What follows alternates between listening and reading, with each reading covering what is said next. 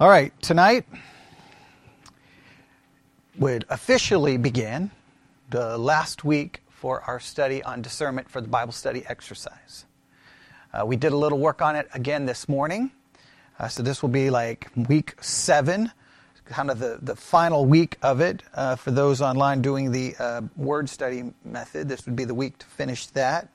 For everyone else who's not doing the word study method, if you've been following along with the curriculum, then this would be the last week to look at the last entry on the curriculum, session 6. There may be one more week, actually. I don't know. We'll see what we do with the last week. So either way, or I think maybe we're actually on session 7, but we're a week behind in how we've been looking at things. But either way, we're getting close to basically the last week. So we're going to kind of look at this as moving into the last week for this study. I'll kind of look at it and try to make a determination this week how we're going to proceed with next week.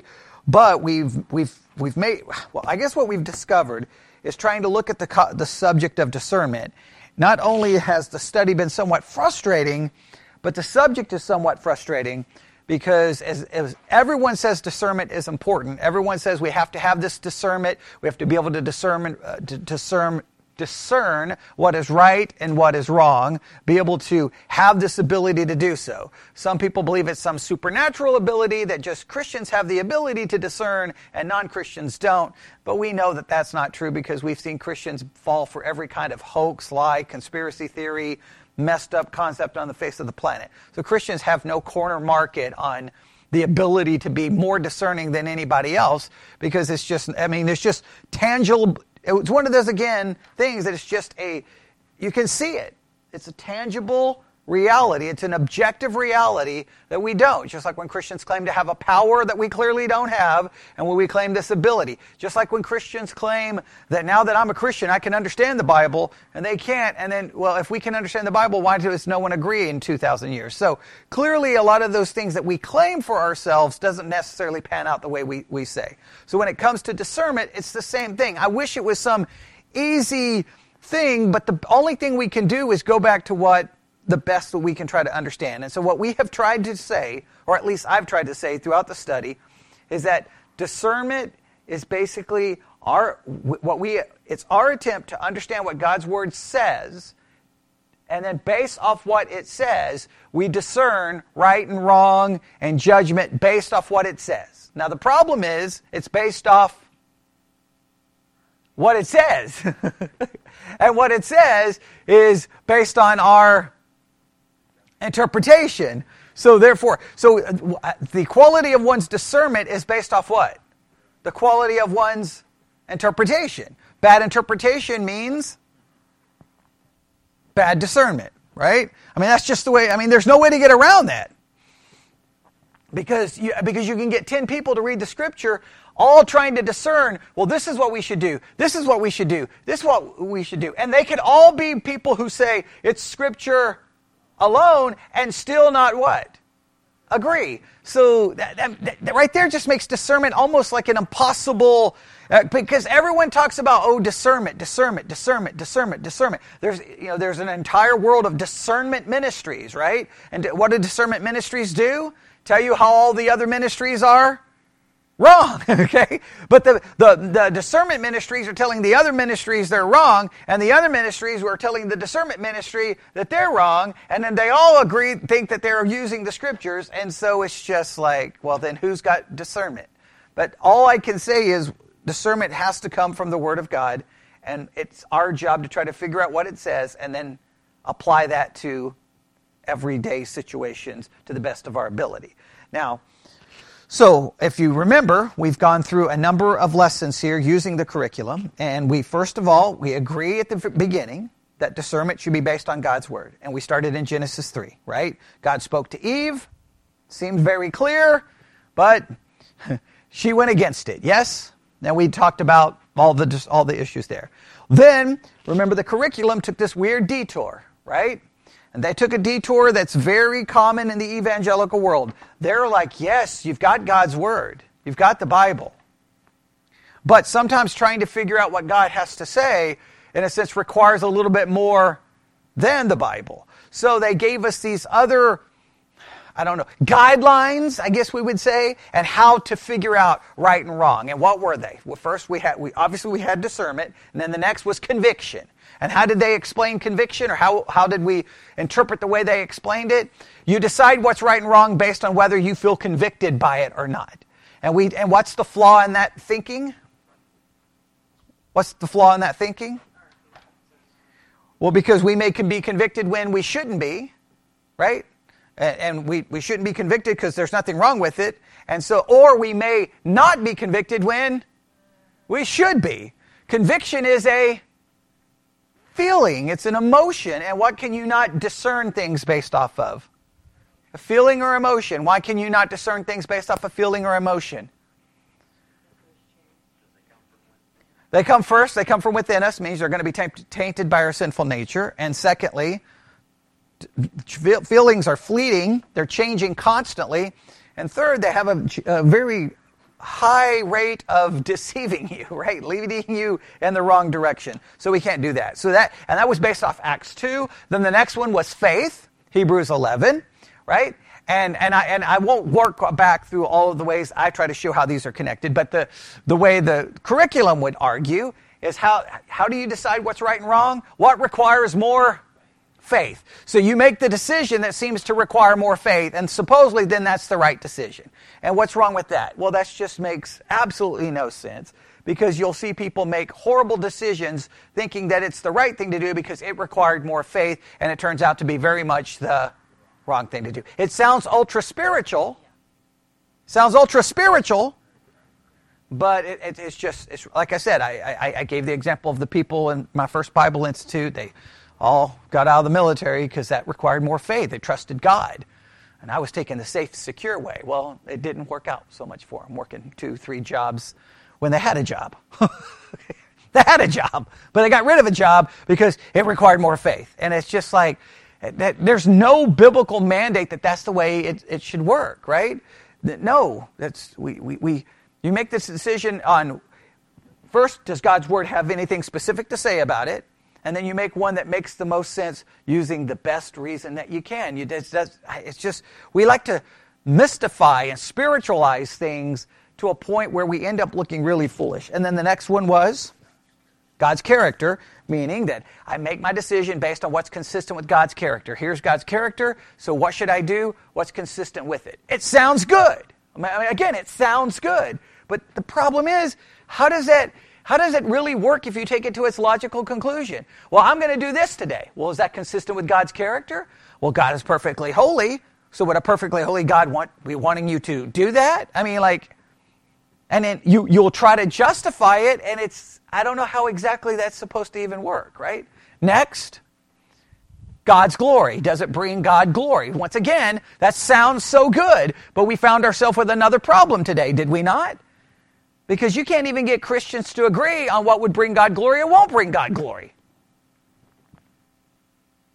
Agree? And not only that, if you really take it to a logical conclusion, if you're going to say, I'm only going to do what brings God's glory, then there's a good chance, as we talked about this morning, you just basically sell everything you have and move to a monastery because, how do you convince yourself, this brings God glory or this brings God's glory? Now, we talked about maybe that concept of giving God glory may not be the way we see it. It's based off what I do. That giving God glory may simply be praising and thanking God for who He is, but we talked about those differences in definition and how to work that. So, that brings us to session 6, and here is now the new principle they want to give us. All right? You ready? And we've given all of those other ones one word, right? Conviction, faith, character, glory. We'll call this one conformity. Conformity. That's the best I can come up with here. Conformity.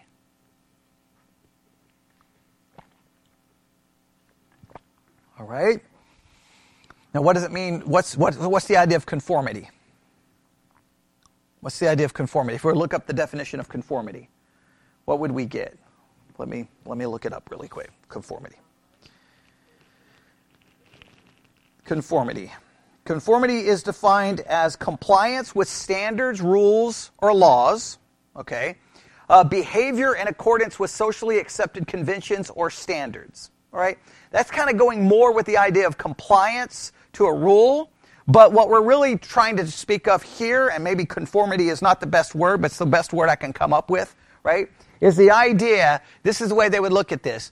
Will this action that you're thinking about doing, or this decision or this decision or this decision that you're trying to use discernment, will it conform you or make you more like Jesus Christ?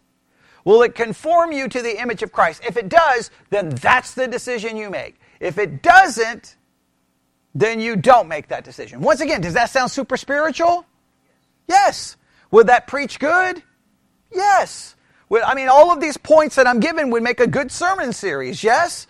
But the only problem is it would make a good sermon series. Everybody would be like, okay, for the rest of 2023, I'm only going to do those things that don't bring conviction in my life and make me feel bad. I'm only going to make those decisions and do those things that require the most faith. And I'm only going to do those things that's consistent with God's character. And I'm only going to do those things that bring God glory. And I'm only going to do that which brings me to conformity to Jesus Christ. And everybody would say amen. Everybody say that's a wonderful sermon. Everybody say that was so convicting, Pastor. Everybody would love it. I could give 3 points for each one. Everybody like, oh, that felt like a real sermon, and everybody would be happy. But what would actually take place after all of that? Come on, be honest. What would happen after all the sermon series was over? Nobody would even know. Nobody would take any of those principles and even try to apply them in a real way because they wouldn't. It would just be a big game. Everybody would be like, it's a good sermon. You gave me 3 points.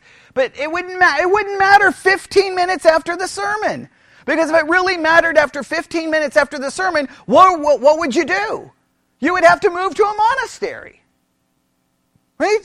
And think about all the things you do Monday through Saturday. Does that truly bring God glory? Is that truly going to make you more like Christ? Is that truly requiring more faith? Is that truly consistent with God's character? You would just be sitting at home all day just praying, reading your Bible, singing hymns, and not doing anything. Fasting, you would just be like, that's all you would do. Well, nobody does that. So then what would be the point? You're like, well, at least it helped me make a decision in this particular case or this particular case. Well, then, and some of that, you would be making very subjective decisions anyway. So that's why I always say that's why I believe so many sermons get in the way from the actual dealing with the text. Because if I preach the sermon the way you're supposed to preach it, everybody would say amen, but nobody would be any closer to actually going, what in the world do we do with this stuff? How does this work? How does this work? Because we would have all of these principles and everybody would feel so good about themselves, but nothing would change. Nothing is going to change that way. Everybody would say, oh, I'm living my life for God's glory. It sounds so pious, but the reality is, whose glory do we live for? Ours, over and over and over and over and over. So this one is going to be just as frustrating as I think all the others. And they base this one off Colossians chapter 3. Oh boy. And already did a podcast this week on Colossians 3 because I got an email about it. So we've already worked on this a little bit. It's not an easy chapter at all. All right. Now, what we're going to do is we're going to walk through 14 verses. All right. What I need you to do, if you have paper, I want you to just make a list of every basically imperative or command where you're being told to do something, told to do something, told to do something. OK, you got to help me find. We're just going to make a list of all of the commands or imperatives. You get the idea where we're being told to do something. All right. So everybody ready? All right, what's the first one? Colossians chapter 3, verse 1, let's find them all. What's the first one?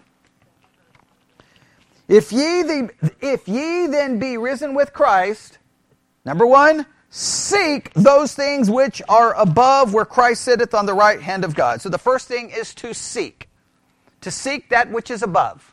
That's your first imperative, first command. Everybody see that? Seek that which is above.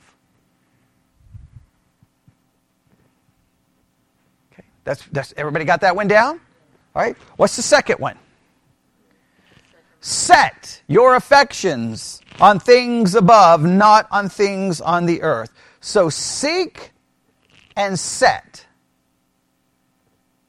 The first one, you're seeking those things. And the second, you're setting your affection, your love, your heart, your desire on that which is above. Verse 3 says, "For you are dead, and your life is hid with Christ in God. When Christ, who is our life, shall appear, then shall you also appear with him in glory." All right, then the next one. "Mortify, therefore, your earthly members." Now we have mortify. There's the next one. We have mortify. So we have seek, we have set, and we have mortify. What does mortify mean? Put to death. Put to death. Put to death.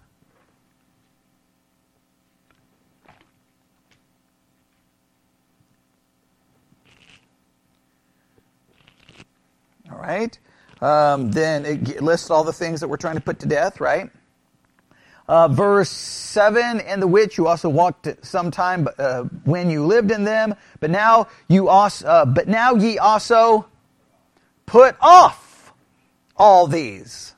So now we're to put off, we're to mortify, and we are to put off. A whole bunch of things we're to put off, right? "Anger, wrath, malice, blasphemy, filthy communication out of your mouth. Lie not one to another, seeing that you have put off the old man with his deeds." All right, so we're putting off.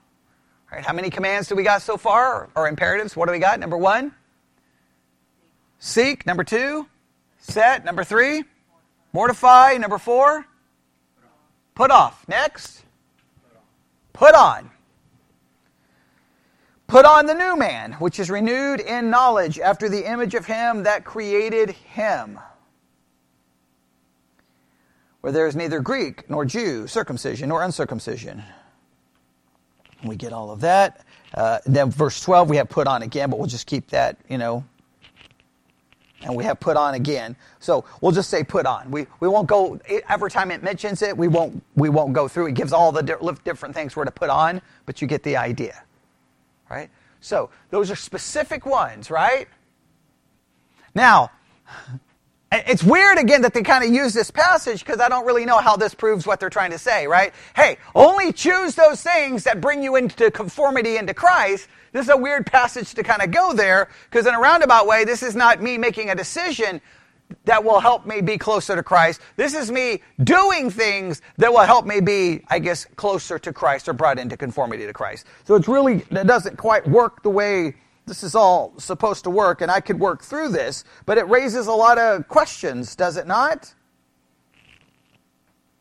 Let's just start with the first one, okay? Well, let's just start with the first. I want to kind of go through the curriculum, but I'm kind of torn, right? So maybe I'll work through the curriculum this week, but I'm a little just frustrated because this really doesn't even fit the whole concept. Their whole concept is these things is how I'm supposed to discern what to do. So I discern what I do by choosing that which will bring me into conformity to Christ, but this is not about me choosing to do things other than this is me working to do specific things that's supposed to bring me into conformity to Christ. It doesn't really fit their overall concept, right? So I'm going to ignore the curriculum. And we're just going to work through this because, how do you handle this text? I don't know. I know how you could supposed to handle this text, right?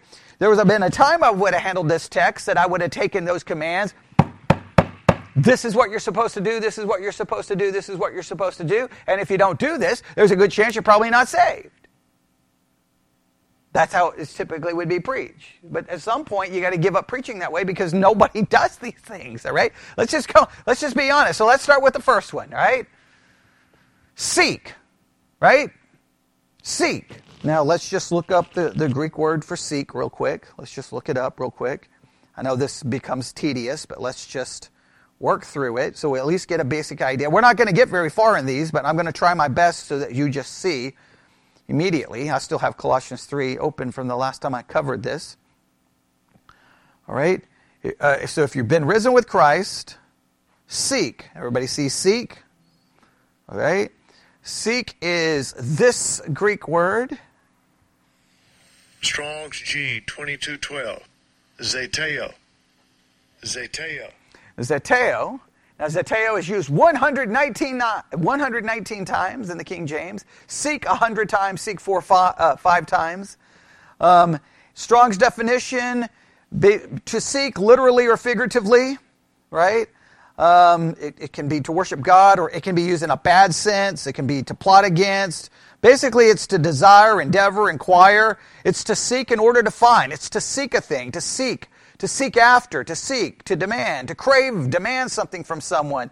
You're looking for something. You're trying to find something. And what are we supposed to be doing? If because you're risen with Christ, then what should be my way of thinking is I am to seek those things which are above, where Christ sitteth on the right hand of God. So what should I be seeking? The things that are pertaining to what? Christ. That's what I'm supposed to be seeking. That's what I'm supposed to be pursuing. Now, we all know that that's what we're supposed to, but let's be honest. Do we even come close to doing that in any way, shape, or form?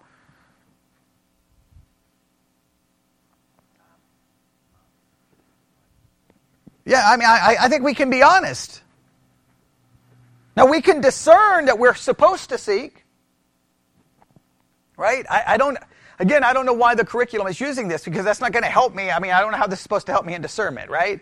Okay, this is just telling me what I'm supposed to do. And I am supposed to seek. Now, we could argue, in a practical way, what would that look like? In a practical way, what would this look like? Like, if this is what the curriculum wants us to look at, let's just struggle with this. What would seeking those things above look like if we were even halfway remotely honest with ourselves? Okay, Bobby says we look like a monk. Anybody?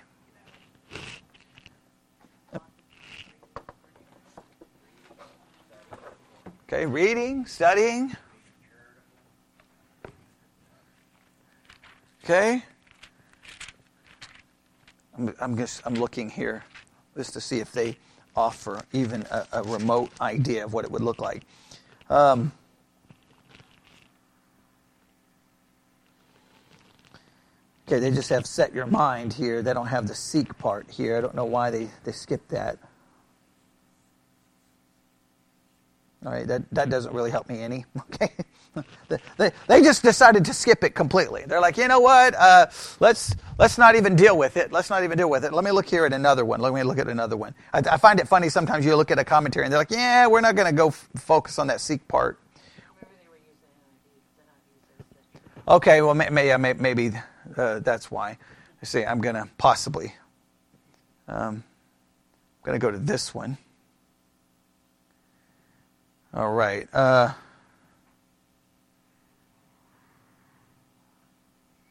Okay, here. Okay, man, they go through this quick. All right. Okay, now this is how they describe it. This is interesting.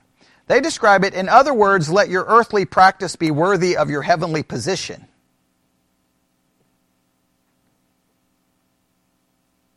That's interesting. Do you think, okay, look at Colossians 3:1 again carefully and see maybe why they're looking at it this way. How does it begin? If ye then be risen with Christ. Now remember, in Christ, we're united to Christ, and we're united to Christ in what ways? What ways are we united to Christ? Death, burial, resurrection. There's another one. Death, burial, resurrection. What did he do after he raised from the dead? He ascended to the right hand of the Father. That's the whole basis of this concept, right? What are we seeking? Things above. Things that are where?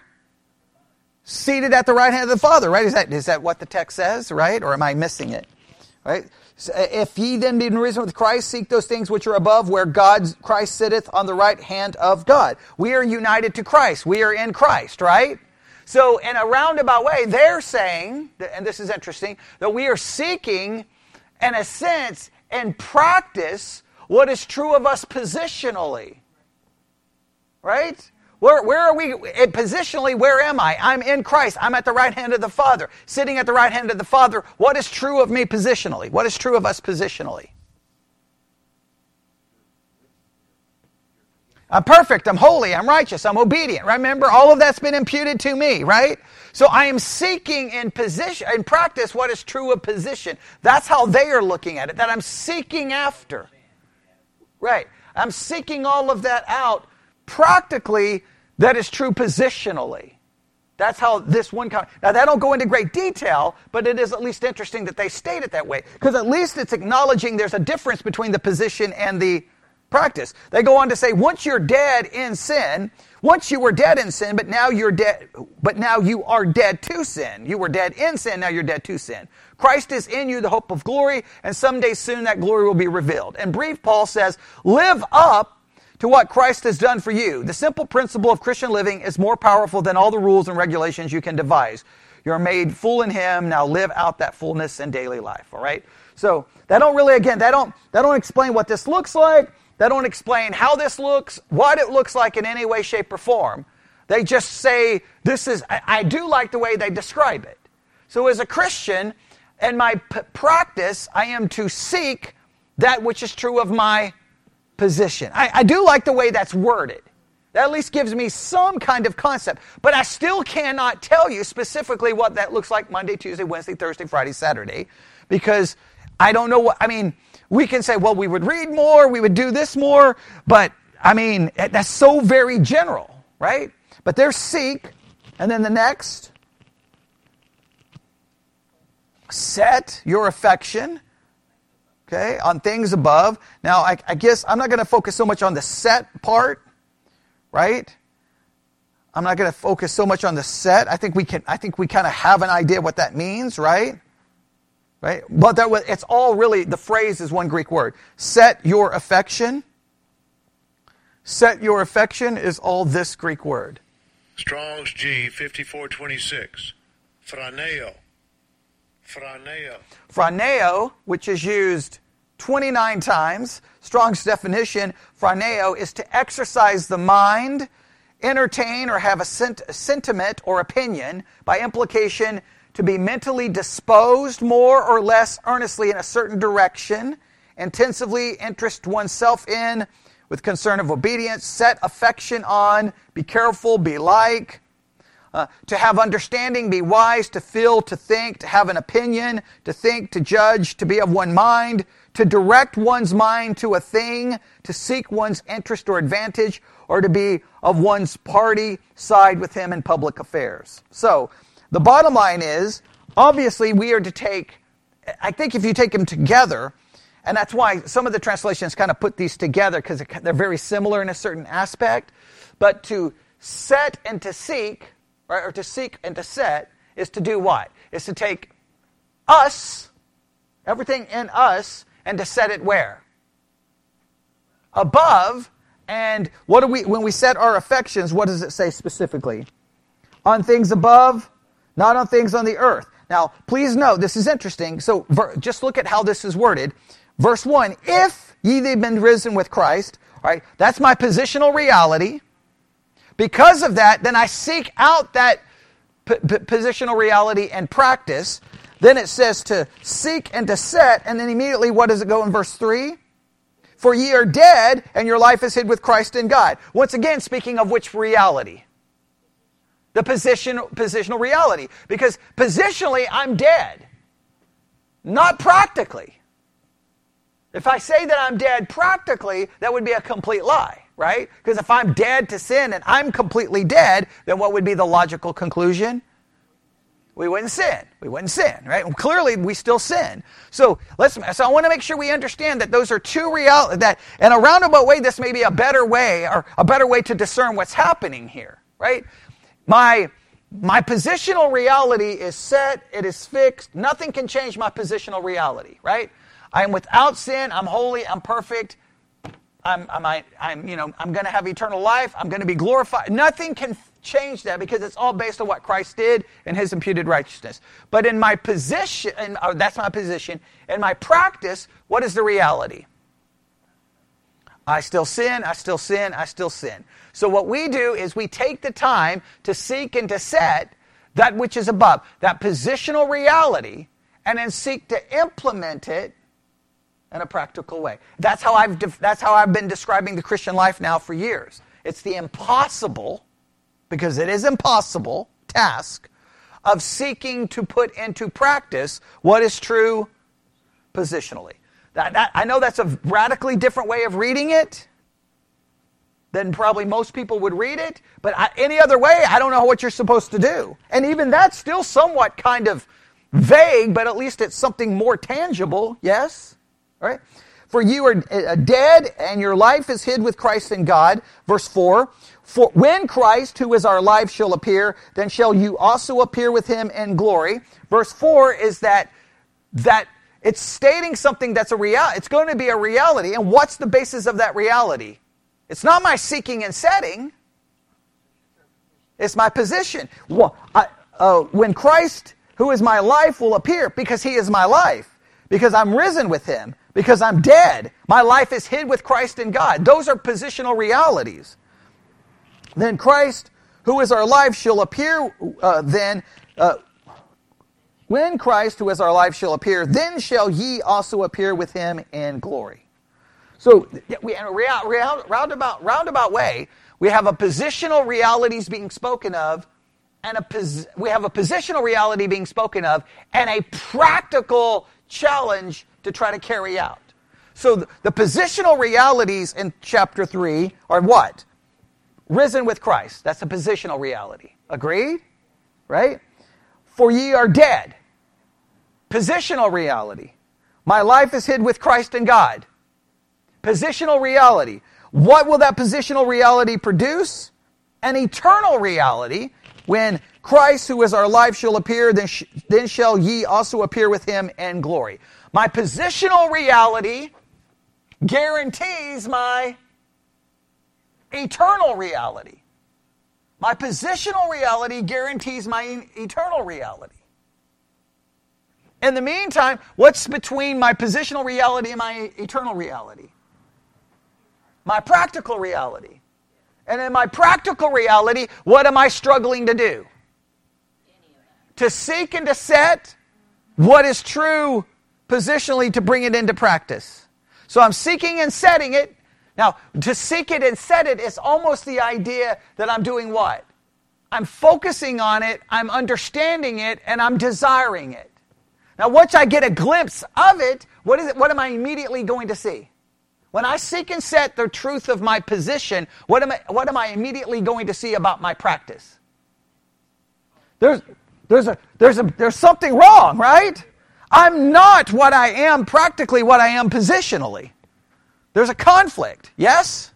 So then what takes place? Well, then we go to verse 5. Now I got to mortify. Now immediately I want you to see that we know there's a difference here, because he's already said I'm dead. If I'm dead, then why am I mortifying anything? My life is already hid with Christ. Why am I mortifying anything?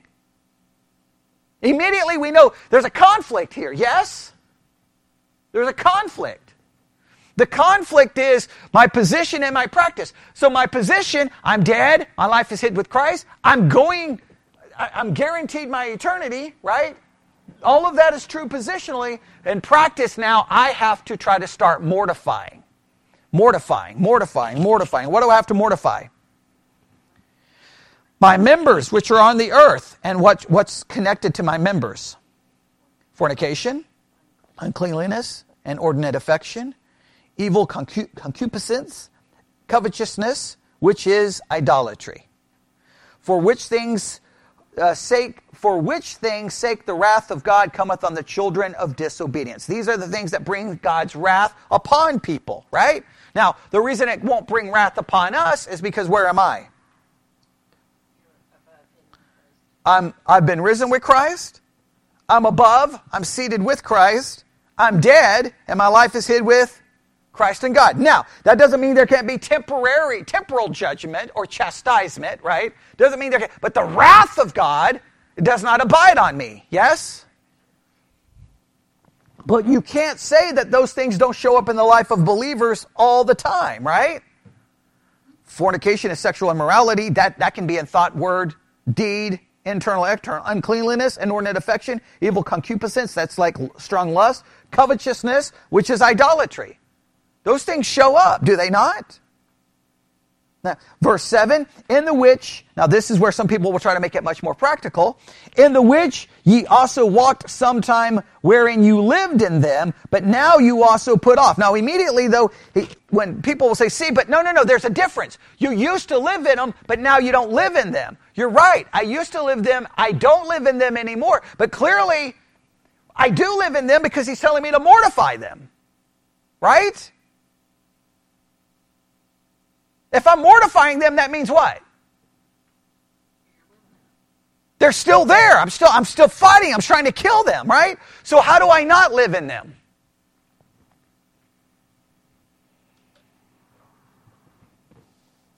How do I not live in them? Positionally, right? Right? Or no, people disagree. There's a disagreement there. I want to make sure there's not disagreement here, okay? If I'm mortifying something, the thing I'm mortifying is, it exists. Does that make sense? I wouldn't have to mortify it. So when it says you used to walk in them, but like now it implies that I don't, well then I wouldn't be mortifying it. They would be gone. Yeah. Is there, do you agree or is there disagreement? Okay, all right. Want to make sure that there's agreement here. So let's go through these again. What things in this chapter gives us our positional reality? Let's go through these and give the positional reality. I'm risen with Christ. We're dead. Life is hid with Christ. And then that guarantees an eternal what? And what? How does he describe what's going to happen in eternity? We're going to appear then, and we will also appear with him in glory, right? It guarantees that glory. Is there anything else that speaks of a positional reality? I think in a sense, verse 7 is hinting at the positional reality, right? I no longer walk in them. I no longer walk in them how? Positionally. It's the only way that works. Because if I'm not walking in them, then all these other things he's telling me to do with me, if I'm not walking in them, then I don't need to seek and to set, and I don't need to mortify. And what is he going to say right after it? Put off. Now, I wouldn't have to put off if I'm no longer walking in them, right? Now, what are we to put off? Let's go through them. Anger, wrath, malice, blasphemy, filthy communication out of your mouth, lie not one to another, seeing that you have put off the old man with his deeds. Now, once again, it says, I've put them off. It almost speaks like you're supposed to be putting them off, but that you've already put them off. Doesn't that seem weird, the way that's worded? He just says, put them off, and then what does he say?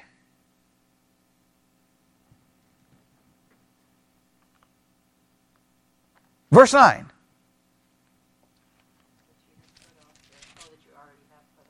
Do not lie one to another, since you have put off the old self with its practices. Well, wait a minute. Why are you telling me to put off if I've already put them off? Do you not see the weird verbiage? How can I put off what's already been put off?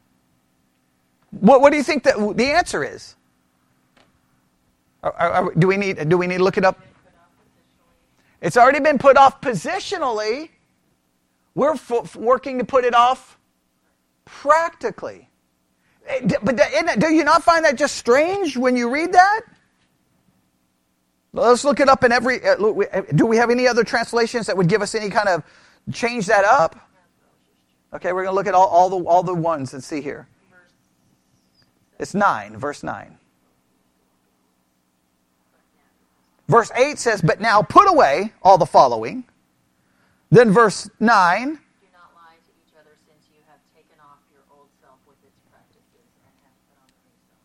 Well, it just told me to put off. Now it's telling me to do this since I've put it off. Does everyone see that kind of weird contradiction? How can I put off? I don't need to keep putting off if it's already been put off. So there's two elements of putting off, right? On one hand, everything has already been put off. Where has it all been put off? In Christ, right? I don't have it. Where has it not been put off? Practically. And practically, no matter how many times you put it off, what happens? Did you ever put anger off once and it never came back? They keep coming back over and over and over. Why do they keep coming back?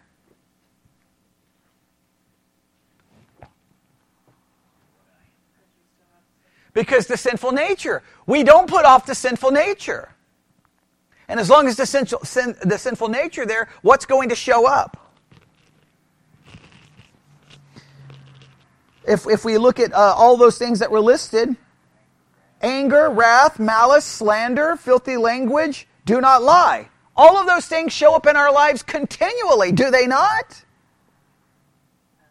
Yes. So what are we seeking? We are seeking to put into practice what is true positionally. Positionally, it's all been put off. Practically, I'm still trying to put it off. And what's the best I can do? What's the best you hope to achieve in this life in putting off and putting on? What's the best you can achieve? What's the best you can achieve when it comes to putting off in this life? The absolute best you can achieve. What do you think? What's the best you can achieve?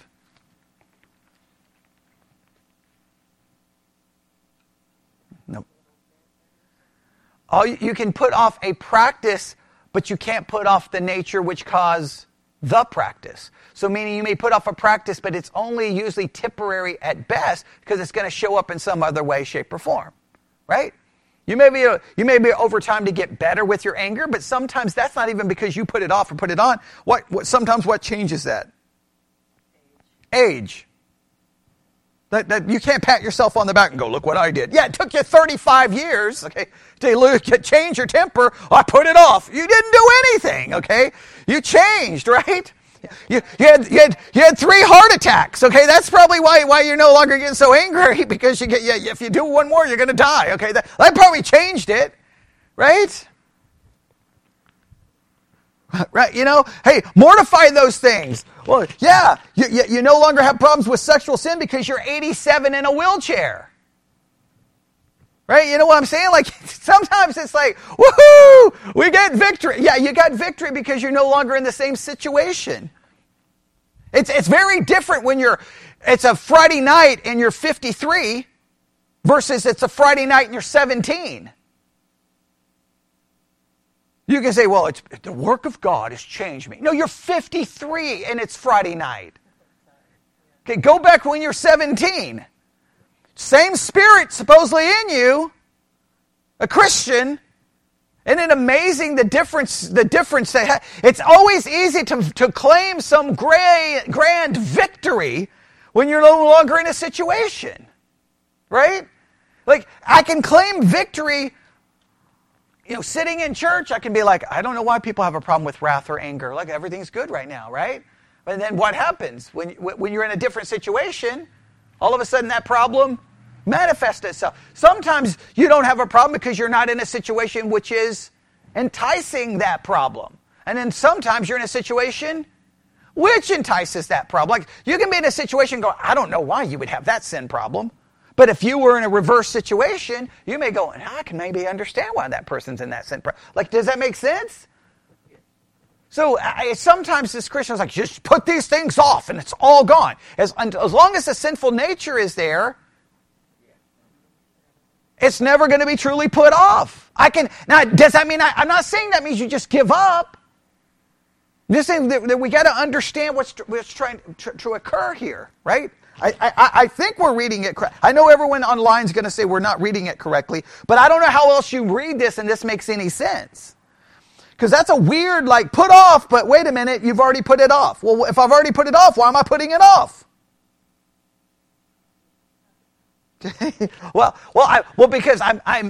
it's not put off completely practically. And we don't have, I agree with you. I don't think we have the power that everyone claims that we have, because if we had the power, then Well, everyone who claims we have the power then modifies to mean, whoa, it's not complete power, and they change it 100 different ways. All right? Now, what verse did we just stop at? Verse 9? Now, verse 10? Put on the new self. Where's the new self? What is the new self? Now, this is where it's going to get controversial, and everyone's about to disagree with me. Everyone online is about to disagree with me. Nobody's going to agree with me on this. But what do you think the new self is? We only have two options here. We only have two options. Okay. Well, some people would say, because some people say when you become a Christian, what's the typical saying that everyone says? You're a new creature in Christ, all things pass away, all things become new. Clearly, that can't be true practically, because if it was true practically, that would require no, you could not have a sinful nature, because if everything is new. So that is true of me positionally. Now, he's telling me to put it on, right? What does it say? What's the exact language?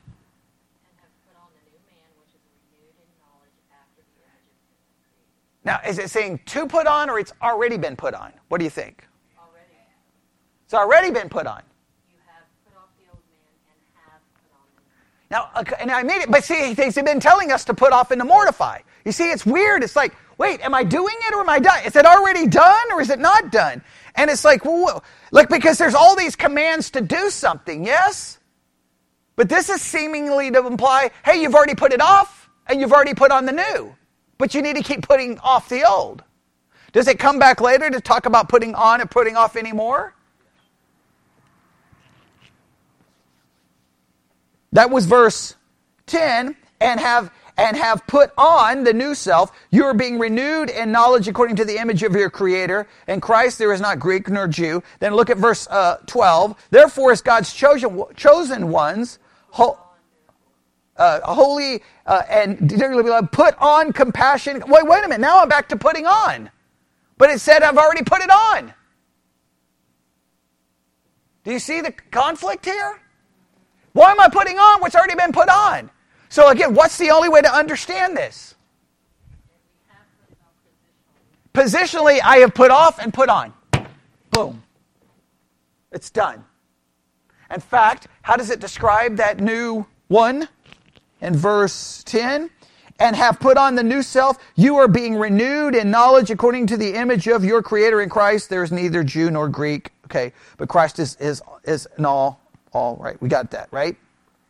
Therefore as God's chosen ones, well, how does he describe us in verse 12? Well, before the put on. Or maybe okay, I got a different translation. Okay, put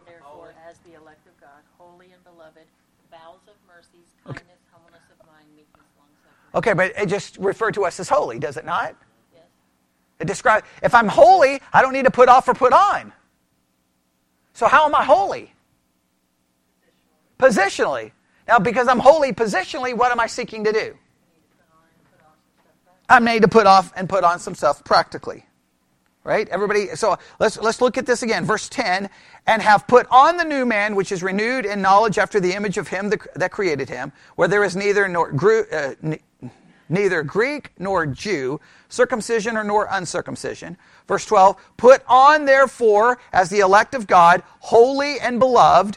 Now, the elect of God, that's a positional thing, right? I don't do anything to be the elect of God. God is the one who makes me the elect of God, right? And guess what? I am, because in that position, I am holy and beloved. And what am I to put on? Bowels of mercy, kindness, humbleness of mind, meekness, long-suffering, forbearing one another, forgiving one another. If any man have quarrel against any, even as Christ forgave you, so also do ye. And above all these things, put on charity, which is the bond of perfectionness. And let the peace of God rule in your hearts. And they continue to go on and on. So in this passage, I know the way it's typically preached is right. This is preached would be how? Do these things, guys. Do these things. Do these things. Do these things. And we do need a challenge to do these things. We do need a challenge to do these things. Okay? But if you think for a minute anyone's going to, look, I've heard these sermons a million times. Go through all of those things we're supposed to do and just rate yourself. How well do you think you do? After how long is everybody in this room? Combined, how many years of Christianity do we have in this room? What? How long have you been saved? Long time. Like 30 years? At least? 50 years? You add it. We're well over 100 years, right? Okay. Right. Well, I skipped you, yeah, because I can't count you. Okay, I can't count you. Okay, all right. I got to go with the people I think are really saved. Okay, all right. But we got like over 100 years of Christian life in here, right? Just go through any of those things. Have you put on bowels of mercy? You're like this merciful person who's kind, who's humble, who's meek, who's long-suffering, who's forbearing one another. You forgive one another. You forgive as Christ has forgiven you, which is perfect, complete. Okay? Right? You put on charity. You let the peace of God rule your hearts. You let the word of Christ dwell in you richly. I can go on and on and on. We know that we're going to be like... That's why these sermons work. And why do these sermons work? Because no matter who you preach it to, everybody's going to be like, amen or oh me. Everyone's going to be oh me. So you know if you do an altar call, you're going to get some people to come forward who are convicted. So boom, ding, ding, ding, I win, right? Everybody else is going to be like, oh man, I didn't do that. Everybody's going to be like, I'm going to do this. Well, not everybody. Some people are going to be like, whatever. But you'll have some like, I'm going to really work on this. And guess what? They'll work on it, and then the next time the sermon is preached, they're still working on it because they still haven't done it. Yes? Now, I'm not saying that means you just give up, but it's a more realistic approach. So, in a sense, if you think about it, what is the model of the Christian life? The model of the Christian life is our positional standing. What I am positionally is what I am seeking to be practically. That's why there's this weird, put off, but you've already put off. Put on, but you've already put it on. But I've already put off and put on. You're dead, but you need to kill something. Right? He says you're dead. And what does he say right after he says you're dead? No, mortify.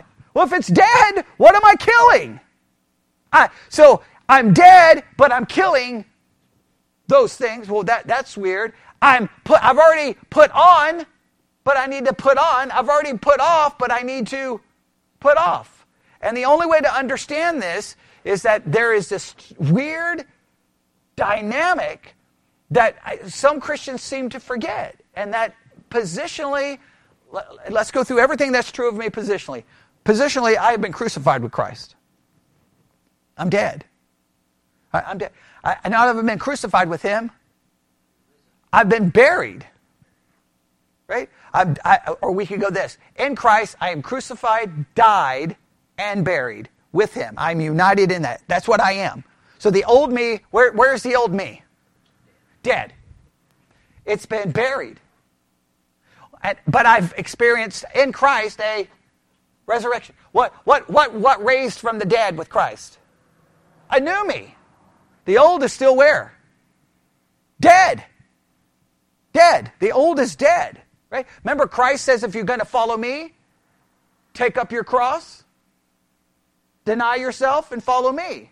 Well, that's a great idea, but it's a command to do so, right? Some people preach it, like Lordship would preach it. How do you know you're saved? Well, to come to Christ, you have to die to yourself, deny yourself, follow him, and if you don't die to self and deny self and you're not following him exactly, you're not saved. Which means, hey, do you want to be a Christian? You got to die, you got to deny, and you got to follow. That preach is good. But I've known people who believed in Lordship salvation, and guess what? They're still not dead to themselves, they're still not denying themselves, and they still are following themselves more than they follow Christ, because that's true of all of us, right? So then how can I accomplish what Jesus says it means to follow him? In Christ, what has happened? I've been put on the cross. I have died. I have risen, and I'm following him. Where? Positionally, it's absolutely true. And what else is true of positionally? Not only have I died and I went on, I'm ascended to the right hand of the Father. I'm literally sitting with Christ on the right hand of the Father, perfectly in Him. And what else is true of Him? I am perfect, holy, righteous, obedient. Have I denied self? I've completely denied self. Did Jesus deny self? Not my will, but your will be done. He denied himself. He humbled himself. All of that is true of me. Right? So in Christ, this is the old is dead. Everything is new. Christ lives in me. I live in Him. Everything is perfect. But the practical everyday life, I have to try to live that out. I have to seek it. I have to remind myself of what I am positionally and try to live that out practically. It's never going to look good. That's why there's always going to be, hey, Bobby, you've already put on and put off, but you need to keep putting on and putting off. Hey, Bobby, you're dead, but you need to kill some stuff. You're dead, but you need to kill some stuff. You've put off, but you need to still put off some stuff. You've put on, but you need to put on. In other words, you need to take the positional deadness, the positional newness, the positional putting off and putting on, and now you've got to try to carry that out in everyday life. But my salvation is not based off me killing it, putting off and putting on. My salvation is based off what? That my life is hid in Christ, and because my life is hid in Christ, what is that future promise that's there in Colossians 3? When He, who is our life, shall appear, then you shall also appear with Him. That's guaranteed. Why is it guaranteed? Because of my position. My position guarantees my future. In practice, I'm doing this putting on, putting off that's already been done for me. I wish it would be simple. I wish it would be easy, but it is not. It isn't. It just doesn't happen the way we want it to happen. And there's no easy way to make it happen, is there?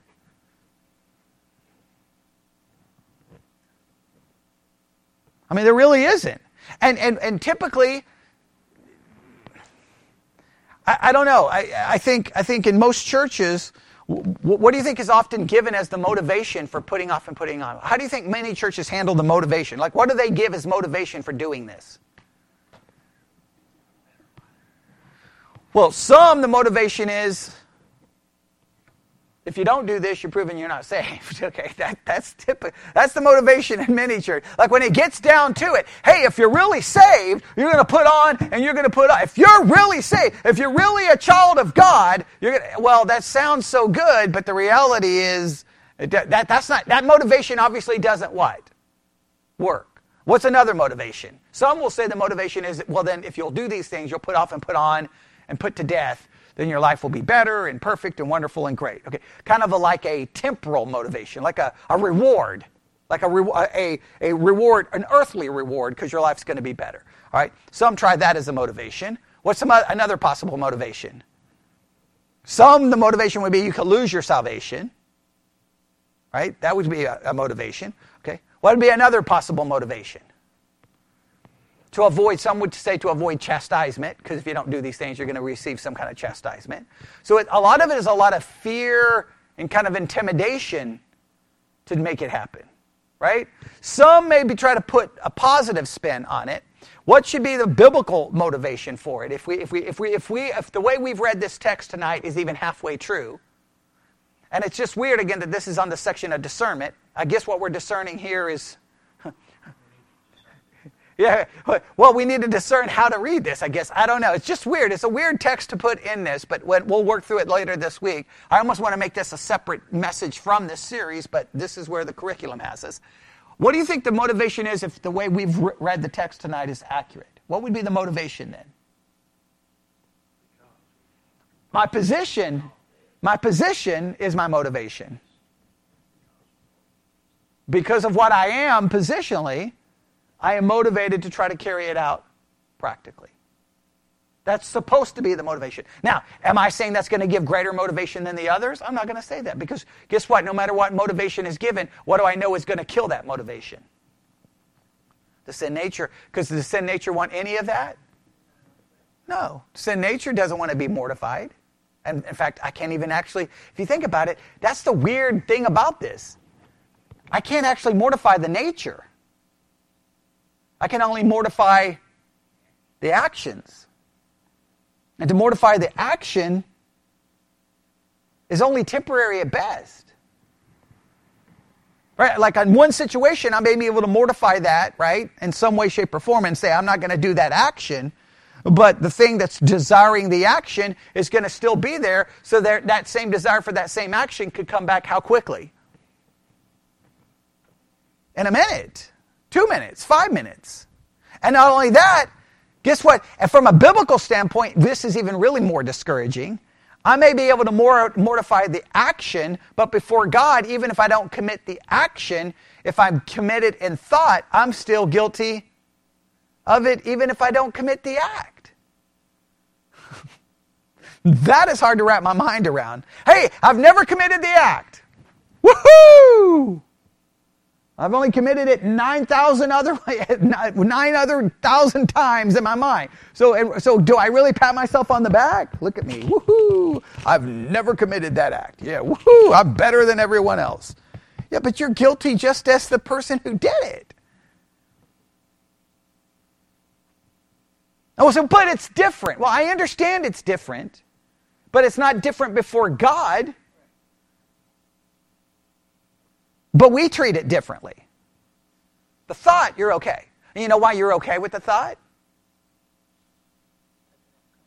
Well, because nobody knows the thought, okay? If everybody could come into church and everyone's thoughts were like, for the next 45 minutes today, and we just have like one of those bingo things that you spin around, right? And we're like, okay, today it's B52. Bobby, that's you. All right, we're going to be watching Bobby's thoughts from the last 7 days. Everybody get some popcorn. Somewhere about halfway through, we'd be like, ah! Okay, well, I'm giving him credit. I mean, he's old now, so, he's okay. All right. It could help. So now we could be like, okay, by the time it's over, like, Bobby, I don't know if we can watch any more of that, okay? And then next week, we spin it a wheel. Okay, today is... And if that really happened, one, you'd probably drop your attendance dramatically. Okay? Now, other people may want to come as long as they don't have to participate just to see the dirt, right? See the scandal.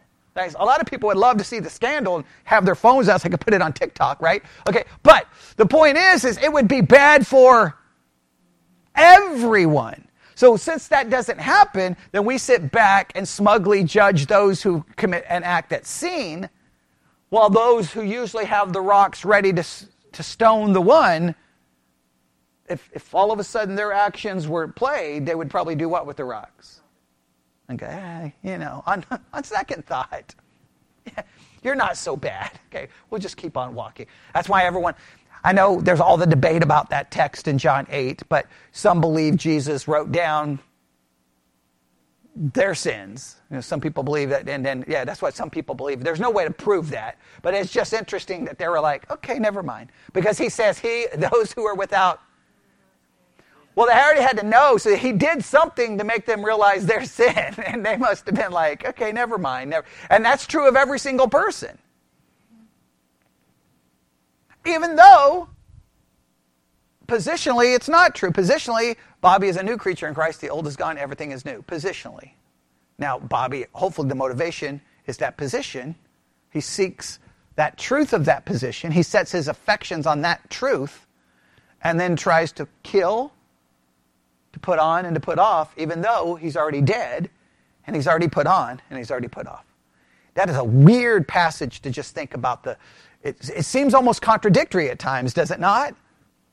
Hey, you've already put off, but put off. Hey, you've already put on, but put on. Hey, you're dead, but kill. That's the weird world of the Christian. That's the difficulty of the Christian life. And that's why there's so much confusion about it. All right, let's pray. Lord God, we come before you this evening.